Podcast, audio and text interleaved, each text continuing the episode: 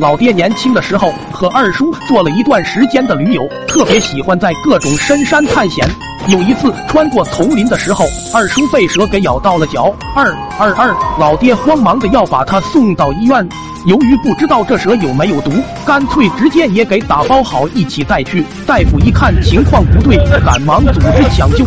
第二天一早，大夫拖着疲惫的身体从急诊室出来，告诉老爹说：“放心吧，蛇已经脱离生命危险了。”紧接着扭头和二叔说道：“你这脚也太臭了，也得治治啊！”从那天开始，二叔遍访名医，总算是找到了一款治疗脚气的喷雾。他看了看二叔的脚，说道。